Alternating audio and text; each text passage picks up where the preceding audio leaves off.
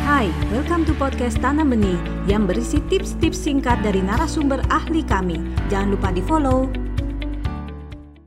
Kalau anak itu dipahami ya sama orang tua, anak itu akan merasa bahwa dia ada rasa nyaman kalau orang tua saya itu mengerti saya gitu.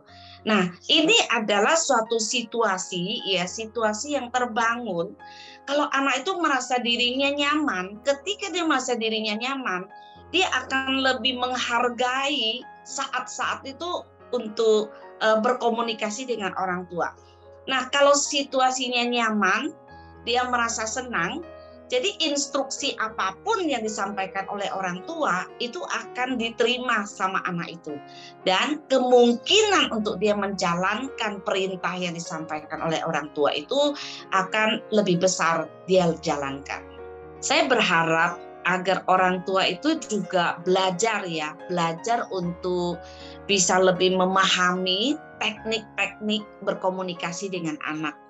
Lebih bisa mengertiin anak dan berikan ruang kepada mereka untuk menjadi dirinya mereka sendiri. Jadi jangan membawa mereka ke dunianya kita, tetapi kitalah yang masuk ke dunianya mereka juga gitu.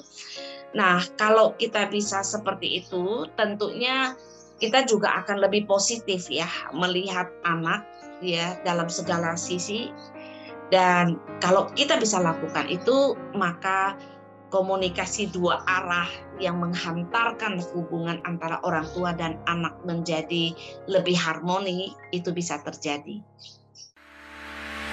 Anda baru saja mendengarkan tips dari Tanam Benih Foundation.